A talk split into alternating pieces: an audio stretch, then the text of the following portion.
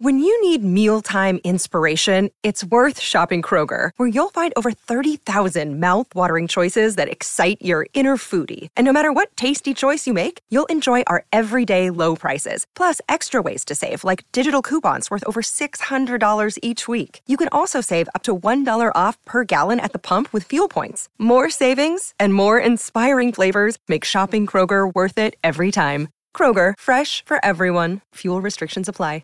Hello, it is Ryan, and we could all use an extra bright spot in our day, couldn't we? Just to make up for things like sitting in traffic, doing the dishes, counting your steps, you know, all the mundane stuff. That is why I'm such a big fan of Chumba Casino. Chumba Casino has all your favorite social casino-style games that you can play for free anytime, anywhere with daily bonuses. That should brighten your day a little. Actually, a lot. So sign up now at ChumbaCasino.com. That's ChumbaCasino.com. No purchase necessary. VGW Group. Void where prohibited by law. See terms and conditions. 18+. Hello, it is Ryan, and we could all use an extra bright spot in our day, couldn't we? Just to make up for things like sitting in traffic, doing the dishes, counting your steps, you know, all the mundane stuff. That is why I'm such a big fan of Chumba Casino. Chumba Casino has all your favorite social casino-style games that you can play for free anytime, anywhere with daily bonuses. That should brighten your day a little. Actually, a lot. So sign up now at ChumbaCasino.com. That's ChumbaCasino.com. No purchase necessary. VGW Group. Void where prohibited by law. See terms and conditions. 18+. This podcast is brought to you by... Nobody. Yeah!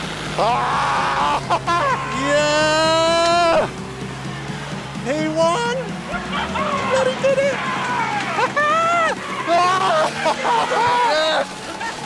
it! Yeah, boy! Deep down, I knew this was going to come. So, thanks for having my back, and for anyone who thought I left, I never left. Just moved aside for a while. Thanks, guys. It's now time to hand the mic over to a man. That man was showing Big Dick Danny Rick where to pick up the best celebrity prostitutes throughout Europe. His name is Mr. David Croft. Take it away, Croft. It's lights out and away we go. Once a week, one man emerges from the pit lane to deliver all the news, discussion, and results of Formula One. Well, that time has arrived.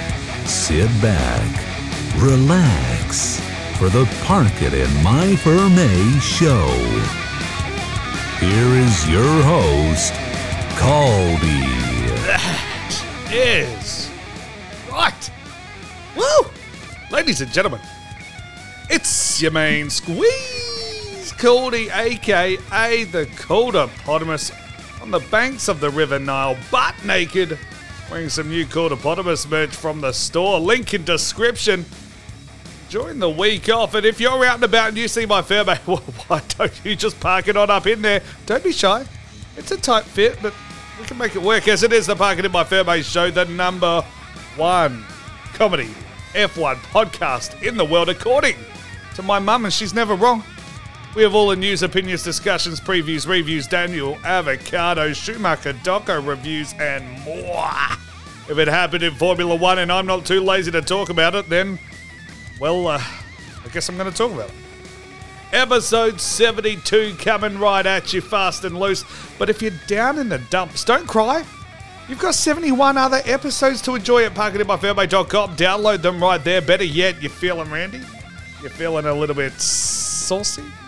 I know I am. Look down at the smooth lines of that subscribe and follow button on your podcast listening device and gently caress them like they were a long-lost lover. That way you get to hear my sexy, smooth, soothing sounds 2 times a week. There ain't nothing wrong with getting down and dirty with the Caldypotamus twice a week. Socials? Hell, you can jump on board the social train, my muffins, at Parking in My Fair Mate on Twitter, Facebook, Instagram. Slide into the DMs like so many of you have done in the past. I genuinely... I'm enjoying talking to you guys one-on-one. Gives me the warm and fuzzies on the inside, but what the hell are we going to talk about today? There's no race this weekend. No, don't get upset, because we have more segments to cover. Yes! Exactly. We are going to break out pros and cons and put the sprint race under the microscope to see whether it is something that should be in Formula One or whether it should be dumped quicker than an ex-girlfriend. We will review the Schumacher documentary. Was it as amazing as everyone is saying? Question mark. And, of course, drivers ranking. That's it. Driver Power Rankings is back. Oh, get excited. Where are they going to fall on the list this time? I don't know. Drivers. Ooh. Ranking. Ooh, wee, the edit is smooth. As well as your stat of the week and much more. So I think it's time to get started. Please, derobe. Let what God gave you hang low. Grab a nice Bordeaux. Something from the top shelf. That's a nice one right there. That's a good year. Something you've been saving for a special occasion, because that occasion is right now. Pour it into your chalice and let the tannins breathe. Light some candles, sit back, relax, and enjoy the show. Lance, just need to press the OK button, OK button. I pressed it. You're pressing the pick confirm button. The pick confirm button is the OK button, Brad. Yeah, Brad. It is the same button, Brad. And now it's time for this. Pros and cons, pros and cons. What does that even stand for? Is it prostitutes and convicts? I don't know, but we go on. Look out. Here are the pros and cons. That's right. Pros and cons time. I think without Googling. And I never want to actually Google it. Is it propositions and conviction? I don't know. Prostitutes and convicts sound way better anyway. Okay, so let us dive into it right now. The FIA decided that they want to try and mix things up a little bit. They want to bring in a new audience, the ones that are on the fence, and turn them into the die-hard fans. Get the fans that are what I like to call the DTS fans, the Drive to Survive fans that are newish to the sport, and start turning them into those hardcore fans, the ones that, you know, start downloading the app, start paying for the F1 TV, start looking at the splits, looking at the sector times, all of that sort of jazz. That's what the FIA want. That's what Formula One want. They want those fans. But for those that don't know what the sprint race actually is, don't call it a race, by the way. You're not allowed to call it a race. F1 decided to trial 3 sprint races for this season. Essentially, it's a 100-kilometer race on a Saturday to determine the grid for Sunday's race. There are some points on offer as well. 3 points for first, 2 for second, 1 for third. We've had 2 so far, and they've given us some mixed results. Let's take a look at each one. Well, in Silverstone, Alonso had an incredible start to it. But because cars aren't required to pit in a sprint, they just kept out of each other's way and essentially do 18 or so formation laps to get ready for Sunday.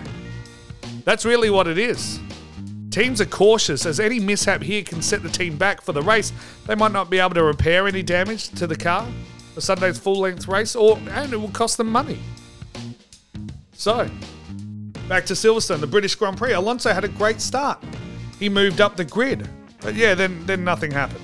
But what about Monza, though? What about the Italian Grand Prix? Well, the opening lap saw Hamilton off to a poor start, go from second down to 5th.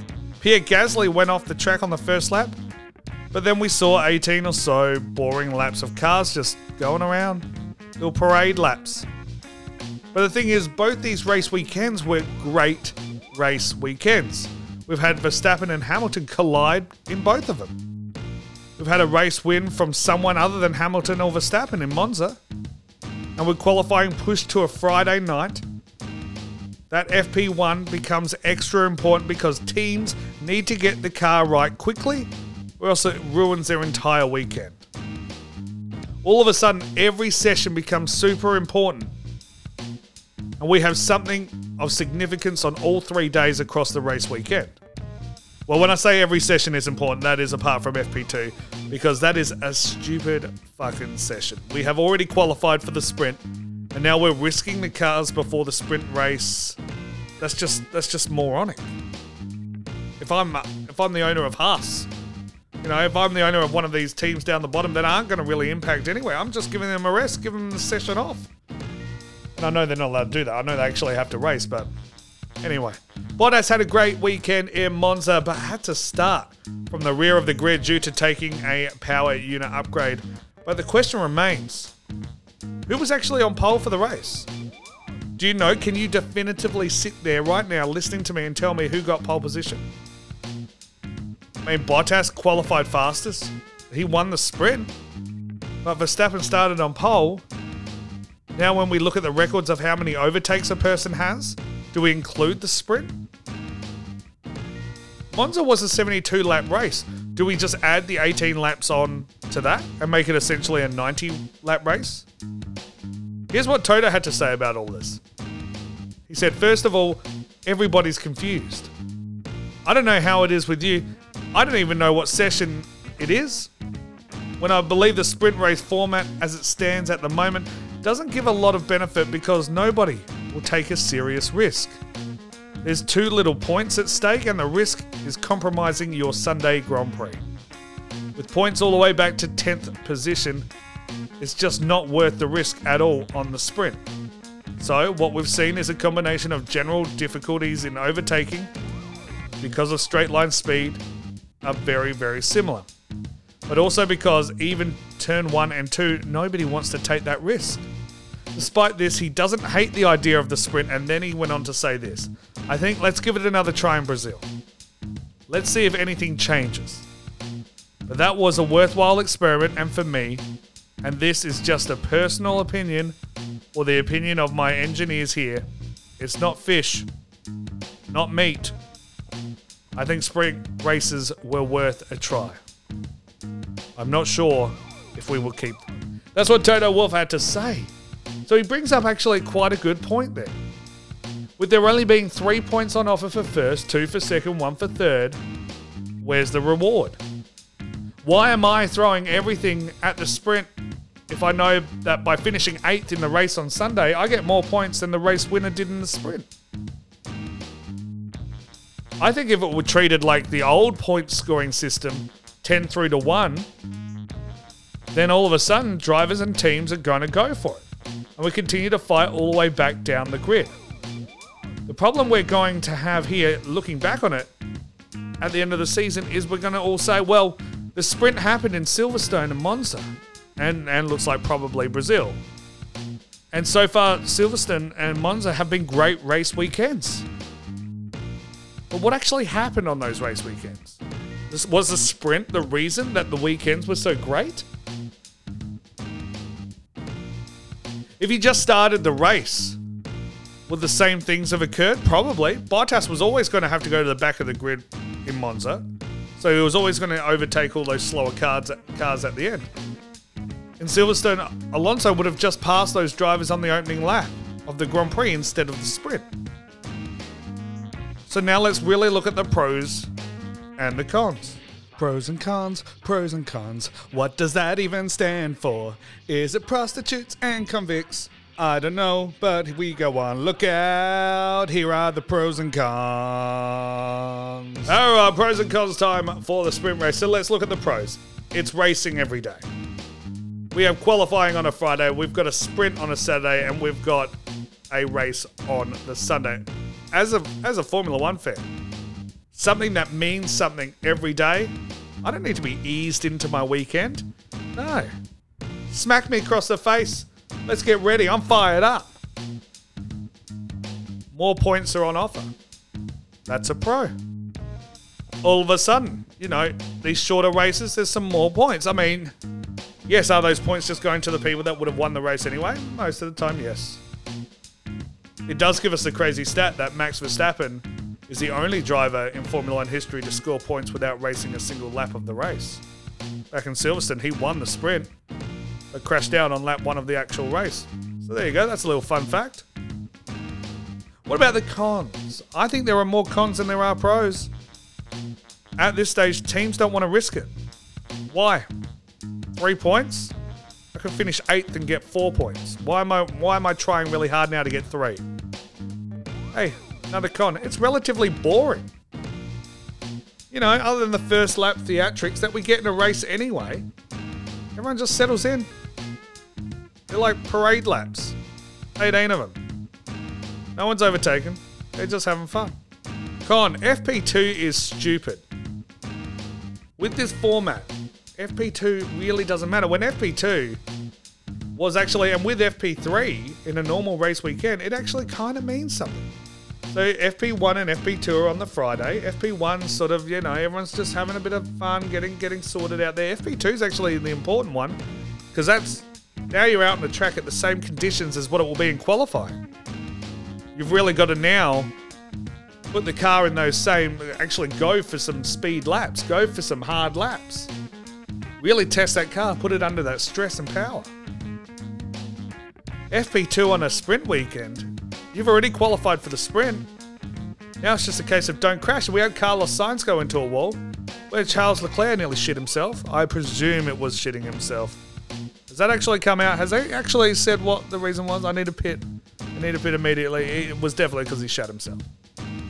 So, does FP2... Do we need to really change a few things to make FP2 mean something? To make the race itself a bit more, you know? I like that F1 are trying new things. I really do. And I think that the sprint race is actually a good idea. But there needs to be some tweaks to it to make sure that it's exciting and teams are going to actually take it seriously. Now, I'm not talking about reverse grids. I think reverse grid would be hilarious. I think maybe there should be, you know, a random race each year. You just say, look, start of the year, oh, well, you know, Turkey.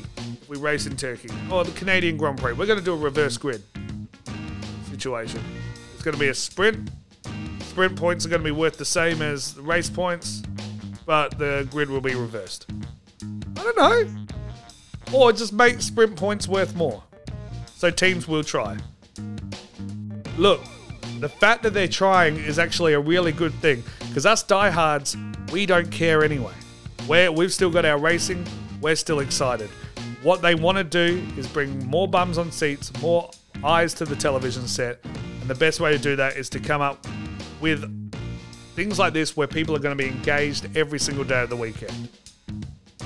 Look. They were your pros and cons. Pros and cons, pros and cons. What does that even stand for?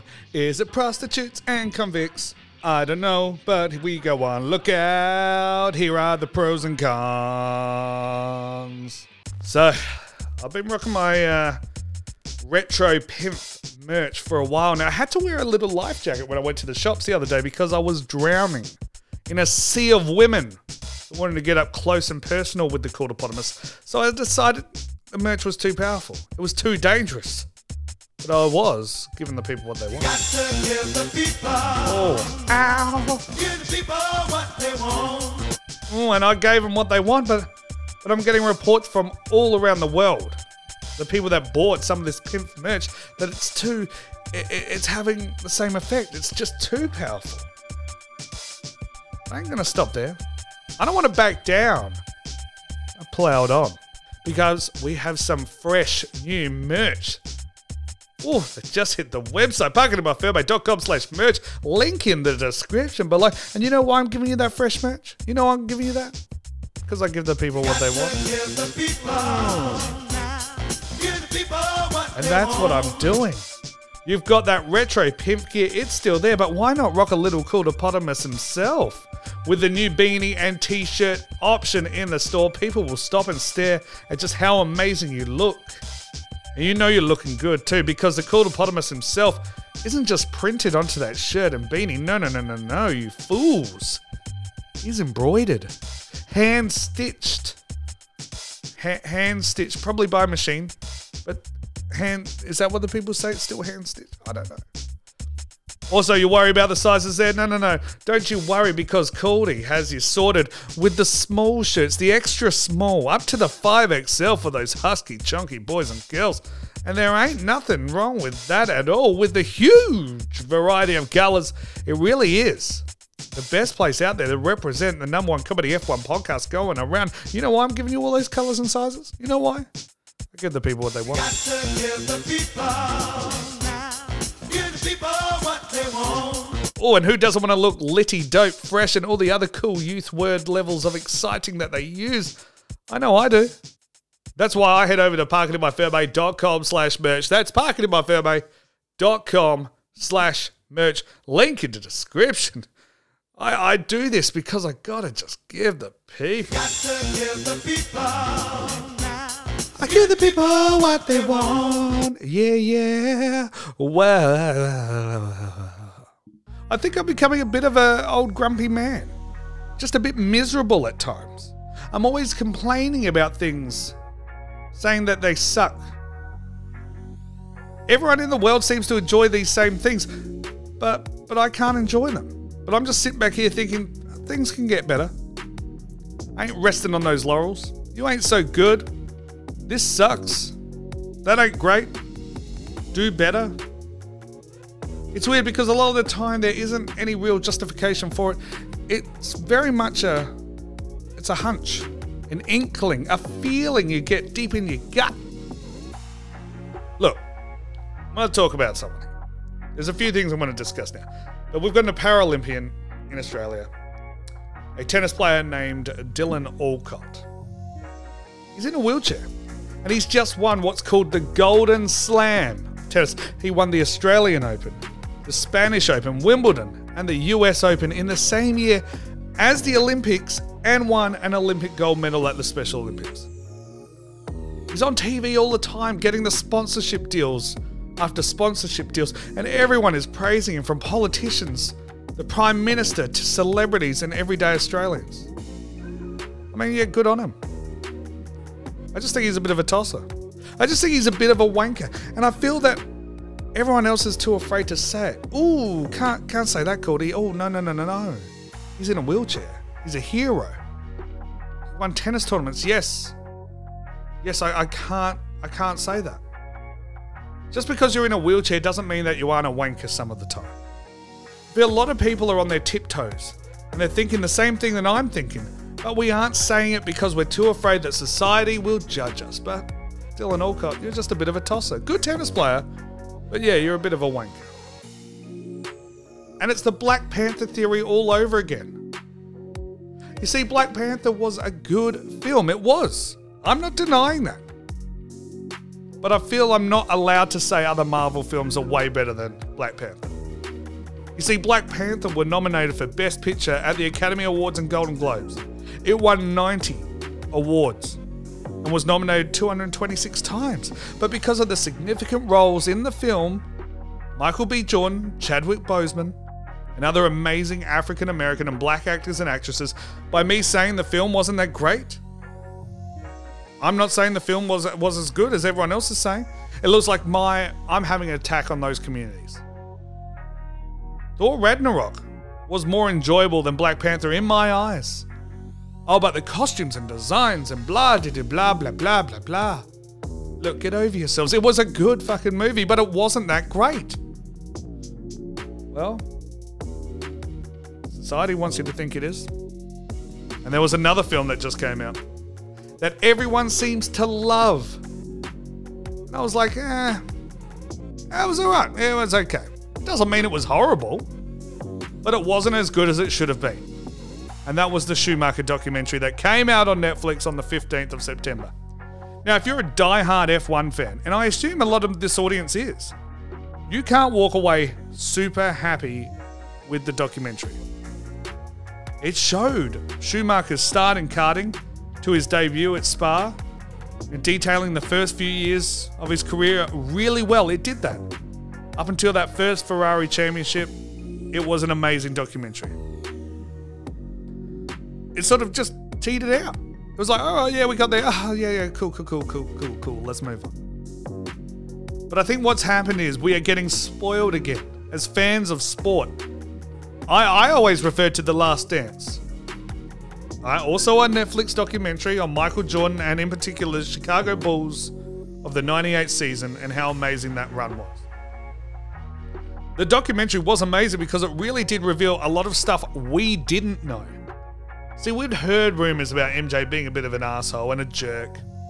But now not only did we get to see those things, we got to hear his side of it, why he was the way he was. Schumacher was a bit of a dick as well. We've all known this from countless people recounting stories, telling us tales that Schumacher was an asshole in the paddock. But this documentary feels more like a fluff piece, you know, rather than a deep dive. And don't get me wrong, I did enjoy it. I really did. I was never a big Schumacher fan back in the day when he was dominating, but I still enjoyed the film. I still respected the man. I just feel like it was a missed opportunity. He's arguably the greatest driver the sport has seen, along with Hamilton and possibly Senna. Why are we settling to give him a subpar documentary then? In a world where MJ got The Last Dance, why not do a Schumacher doco? Spread it across 4 or 5 parts and show us from the start of his career to the accident. Now, I understand you want to keep things private, but he is a very public figure, and the consequences for being a public figure and in the spotlight all the time is that the public get to know what's going on. Now, before you come at me with pitchforks and torches, I'm not saying show him in the state of what he is at the moment or anything like that, but it's a major point in his life that needs to be shared in a documentary. You know, something in passing, like Schumacher took the wife and kids away for a ski weekend. It didn't go too well. I'm not going to go into it. I'm not going to make light of it because it is horrific. I hope he can recover one day. It would have been a masterpiece had this documentary been broken down. Part 1. Karting through to the first race, his debut in Formula One. Part 2, the first championship and the death of Senna. And so on and so forth. Because we are, 11 years removed from the Senna documentary that came out? I think it was 11 years ago, 2010, I reckon. And I'm not sure that this was better than that.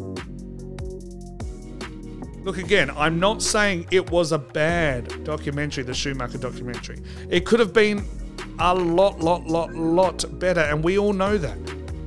When Hamilton gets his doco at the end of his career, I want it to go down over 10 parts, going in depth, pointing out the times he banged that pussycat doll, Nicole, the time he was a fuckwit to this person and that person, and so on and so forth. And yes, mention the championships. What made The Last Dance incredible was because we got that behind-the-scenes look. We didn't get that with Schumacher. This documentary felt like a goodbye to Michael. It felt like he had died and we were paying our respects to him. I really wanted to dive deep into this, but I mean, there were some good moments. You know, what about Mick? Oh my gosh, Mick Schumacher, I love you, kid. When he says, I think Dad and me, we would understand each other now in a different way now. Simply because we speak a similar language, the language of motorsport. And that we would have so much more to talk about. That's where my head is most of the time, thinking of how cool that would be. I would give up everything just for that. That was heartbreaking. That really was. That one got to me. But this Schumacher documentary is like Dylan Alcott and Black Panther.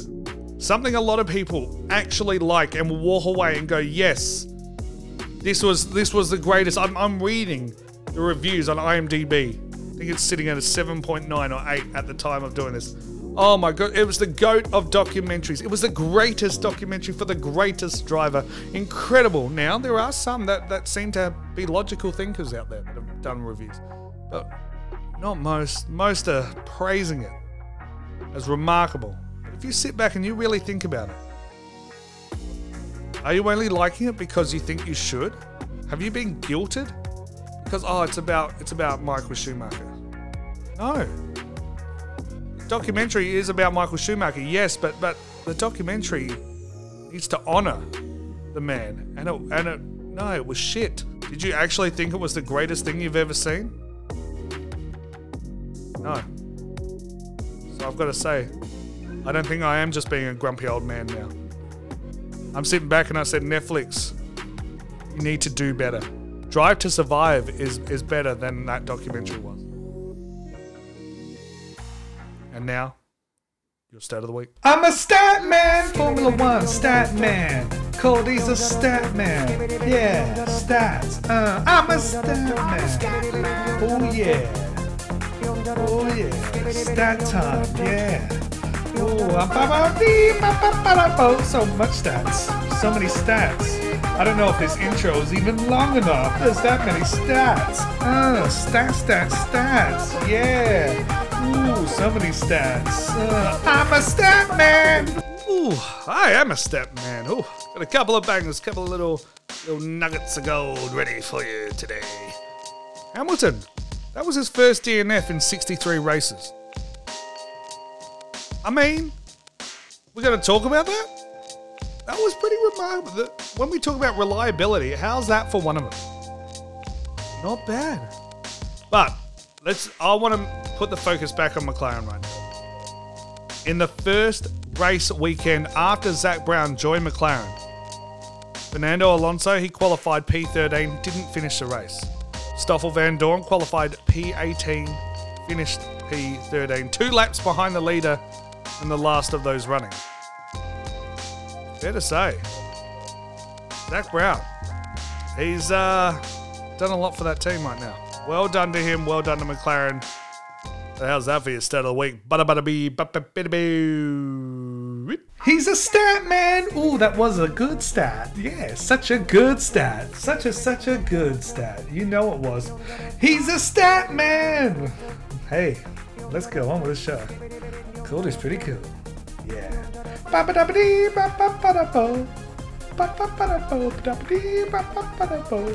Hey, let's do it.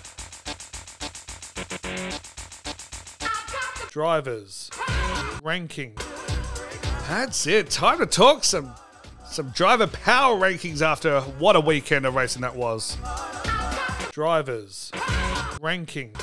If you don't know what we do with the driver power rankings, we go through the list of all the drivers, rank them 20 down to 1, on how they're not. It's really on their current form. Got nothing to do with the car behind them. It's how they're driving themselves. Where are they on the list? How do they rank against everyone else? Let's start with number 20. You know who it is. I'm not even going to pretend. Nikita, give him a squeeze. Mazepin, he's crap. He's crap. I mean, but if we look at the last few races, we had a... last few races that were run. What was it? Hamilton won the British GP. Max won the Dutch GP. Ricciardo, with some Italian heritage, won the Italian GP. What race do we have next? Sochi? I'm just saying. But no, Mazepin, you're crap. You're getting worse. I don't understand what the hell's going on. I can't believe you're still here. The FIA haven't intervened and stepped in and just said, nah, get out of the sport. Nah, daddy's got cash. I'm good to go. I'm lost for words. And that's rare because I taught non-stop. Number 19, Yuki Tsunoda. I'm getting very, very disappointed. I mean, I'm starting to think Bahrain was a fluke and that was it. And yet, AlphaTauri committed again for another season. When you look at the pool of talent that F2 have, you know, like Alfa Romeo actually spoiled for choice with that Giovinazzi seat. There are so many drivers that could come up. So many. They're sticking with Tsunoda. I don't get it. Especially after his behaviour on the weekend with Robert Kubica.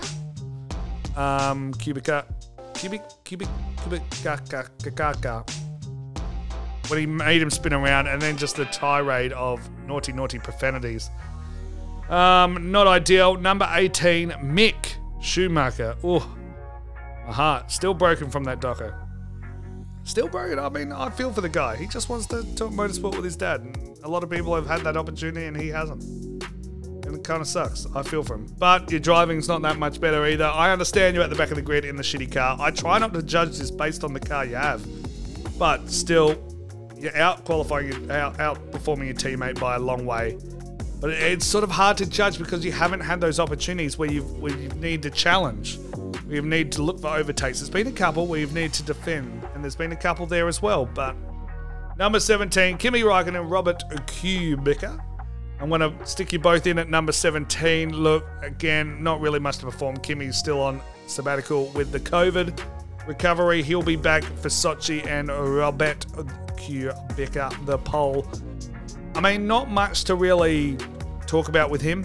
Very, very quiet. I think he did all right in the Dutch GP, but very, very quiet in the Italian GP there. Not really much to go on. So that's why he's at the back of the grid. Number 16, Nicholas Latifi. I actually am quite liking what's happening, and I'm so happy he's staying at Williams. If it's only so we get a real look at, you know, how he's going to perform. So it's going to be a real test now with Latifi there, because we're going to have Alex Albon back in a Williams, back in Formula One, but in a Williams next year. So it's going to be good for Alex Albon. It's going to be good for Latifi. We really actually get to a benchmark as to, you know, whether or not they're good, because when you got Latifi, when you get two rookie drivers like right now, we've got Schumacher and Mazepin in the same car, both rookies, never seen them in any other car. We're just basing it off that. So I'm actually quite excited to see it, and I've been pretty happy with how he's driving lately. Not bad at all. Number 15, Lance Stroll. Oh my gosh, I'm going to play it one more time. I'm going to play the audio one more time. Lance, just need to press the OK button, OK button. I pressed it. You're pressing the pick confirm button. The pick confirm button is the OK button, Brad. It is the same button, Brad. Idiot.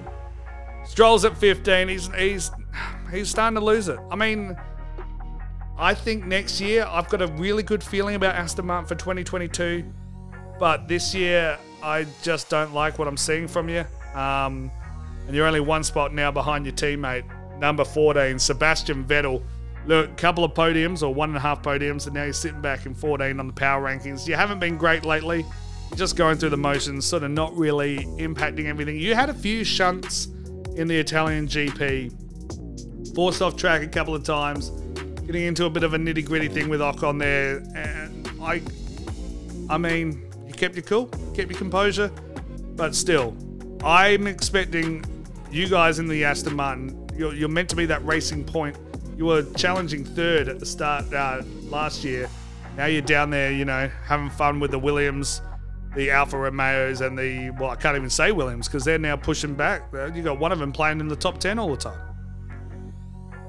So Aston Martin, take a good, long, hard look at yourself in the mirror. Number 13, Esteban Ocon.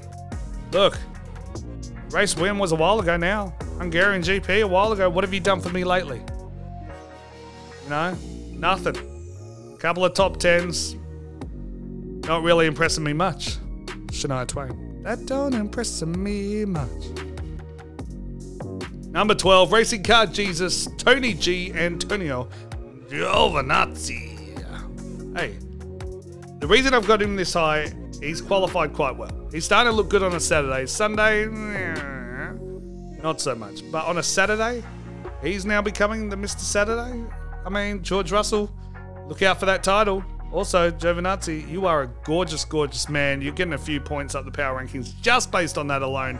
Number 11, Fernando Alonso. Fernando, number 11. I still think there's a lot of life left in the man. I think he made... I think it was actually, in the end, a good decision to come back to Formula One. I don't know if I agree with it at the time, but I'm really happy he has come back because he's still proving that he can still do some of the stuff. I think that car is actually rubbish. I think the Alpine is a really horrible, horrible car. And I just think if anyone else was driving it... I mean, we're seeing what's happening with Ocon. I don't think Ocon's doing that well in the Alpine either. But, you know, if... they can get their stuff together, sorted next year, Alonso might be up there. He might be challenging. I'm happy with him sitting in at number 11. Number 10, Carlos Sainz, that smooth operator. Smooth operator. Carlos Sainz, so smooth. Ooh, wee. I like what he's doing. I mean, but he hasn't, again... he's now in that second, when we say the best of the rest, I still think there's a few tiers. So it is Mercedes, Red Bull up the top, Ferrari, McLaren is that fight for third, right? I think Carlos Sainz is the worst of that lot. I think he is. At first I was like, he's adapted the quickest out of all the new drivers in a new car. You know, Perez took a while, but Carlos Sainz was there right away. Danny Rick took forever. Carlos Sainz, he looked good, but now he's not improving on that. He's starting to have silly error after silly error. Big crash in FP2, where you shouldn't be crashing at all because you've already qualified for the sprint. You should just be going through the motions, you know, but he lost it. He crashed. That's why I'm sitting him. I think he's lucky to be 10, to be perfectly honest with you. Number 9, Sergio Perez. Oh, look, you had a good Monza. Don't get me wrong. You had a good Monza. You did get out qualified by the McLarens, but it is a Mercedes dominant circuit. They've got the engine advantage there.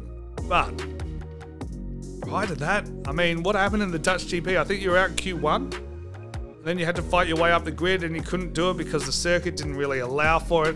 Spa, you didn't qualify great at Spa either in the wet. You know, there's starting to be a few races now back to back. Perez, it was a no-brainer for Red Bull to sign him at the start of the year or end of last year because he was the second most consistent driver in the field last year. He really was. Red Bull had a track record of getting Albon, Gasly, like these two drivers that have these ups and downs, and they're good one week, they're bad for 3 or 4 in a row. Perez was just that constant. And what Red Bull wanted, they wanted that Valtteri Bottas on their team. They wanted that constant number 2, someone that's always there. But maybe it is the car. Yes, Perez has a race win to his name this year. A couple of podiums. I don't even know if he has a couple of podiums. He's got 1 or 2. He might have 2. He might literally have a couple of podiums. But I think did they jump the gun on that contract extension for next year?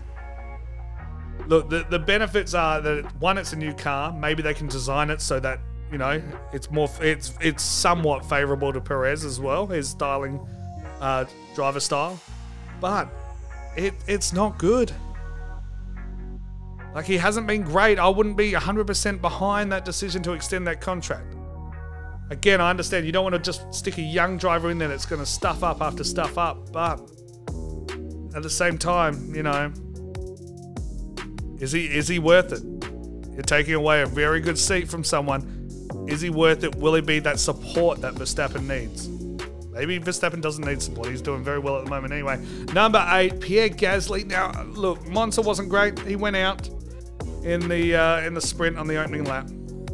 So I don't think it was really his fault. He qualified P6. He loves that position. So I'm only really judging him on the qualification, on the qualifying. Oh my lord, race qualification. There you go. It works. It didn't have a great Dutch GP, but I still think he's still got that pace. I still think he's really consistent. He's dragging that team forward while Tsunoda cocks around at the back of the grid. Unfortunately, he had to retire from the race, but, you know, qualifying was great. He's looking all right. I think Sochi, it'll be one of those weekends where he's 6th, 7th again, and that'll be a good result. If he gets a 7th in Sochi, I think that's excellent. Number 6, Danny Rick. Ooh, weak.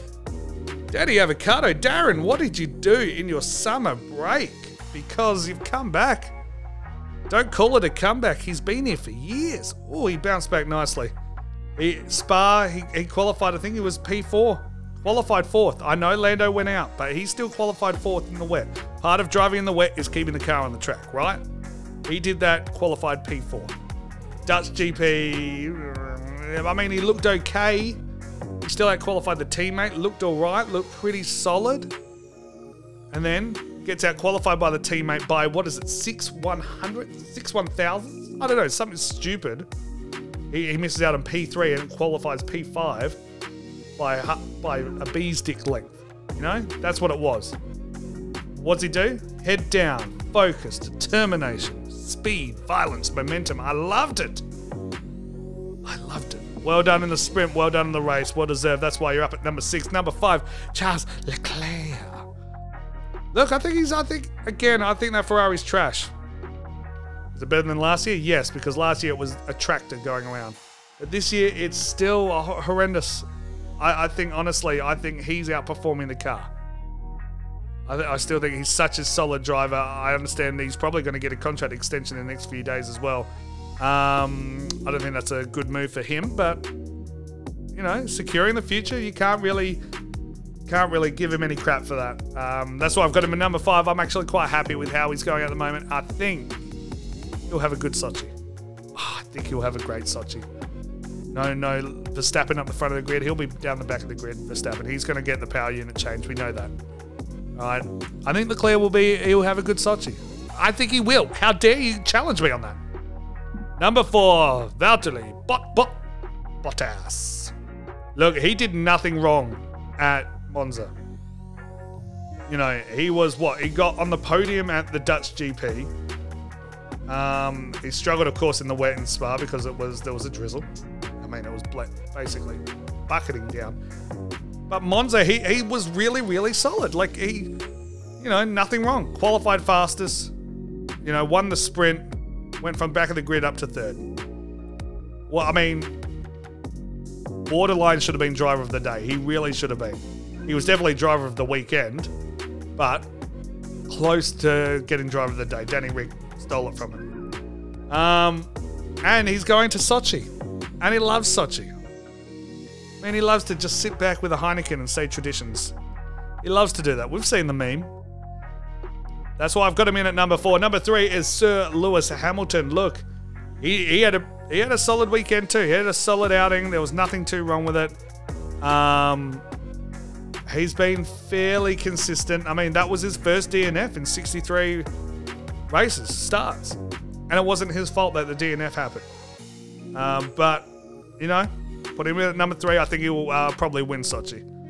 I mean, I'd love it to be Bottas, but I just don't think they're going to allow that at Mercedes. I think it's going to be, hey, Valtteri, it's Toto. Please move aside for Hamilton. Thank you. That's what will happen. Number 2, Lando Norris. I've got him back up there. He slipped a little, but he's recovered nicely. I think Monza was a great, great track. A good learning experience for him. P2, highest ever podium. For the man, and it won't be for long. He'll get a few race wins because that car had the pace.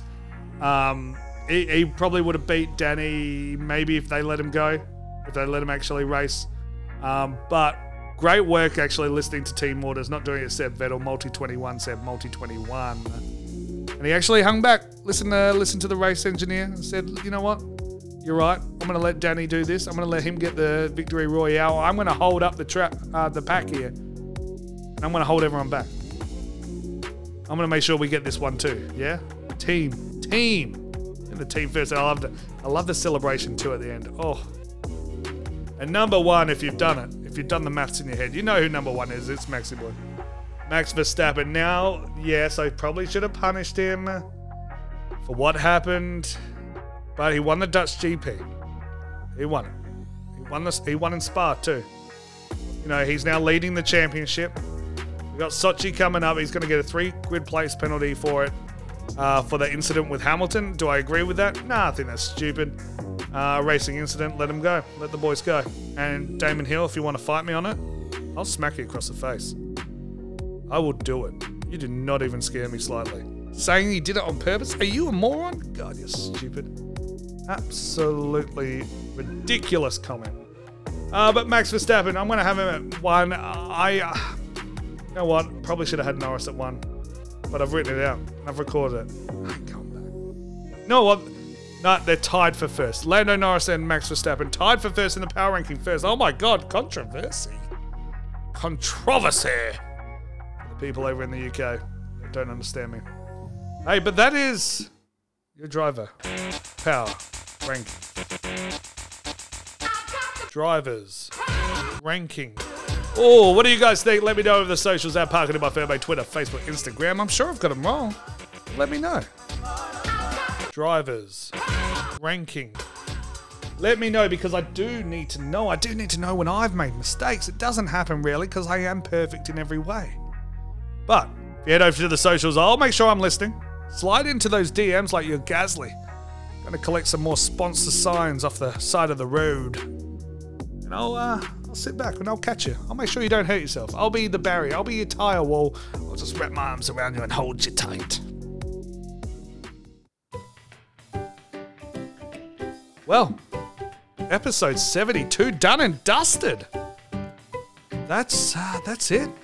that's it. Thank you so much for coming on this journey. Make sure you subscribe and follow on your podcast listening device there. Also, if you want to support the show any way you can do so through the Patreon at Parking in My Fair Mate there on there. Link will be in the description below.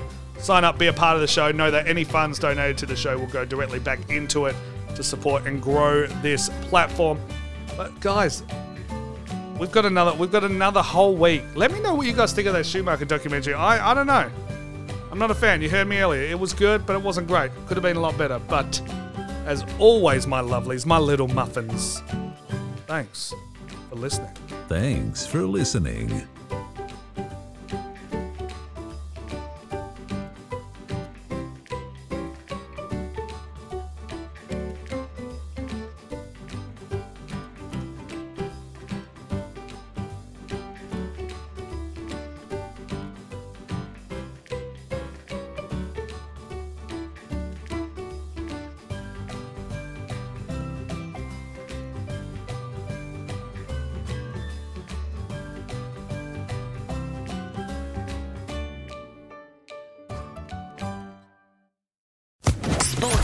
Podcast Network. Hello, it is Ryan, and we could all use an extra bright spot in our day, couldn't we? Just to make up for things like sitting in traffic, doing the dishes, counting your steps, you know, all the mundane stuff. That is why I'm such a big fan of Chumba Casino. Chumba Casino has all your favorite social casino-style games that you can play for free anytime, anywhere with daily bonuses. That should brighten your day a little. Actually, a lot. So sign up now at ChumbaCasino.com. That's ChumbaCasino.com. No purchase necessary. VGW Group. Void where prohibited by law. See terms and conditions. 18+.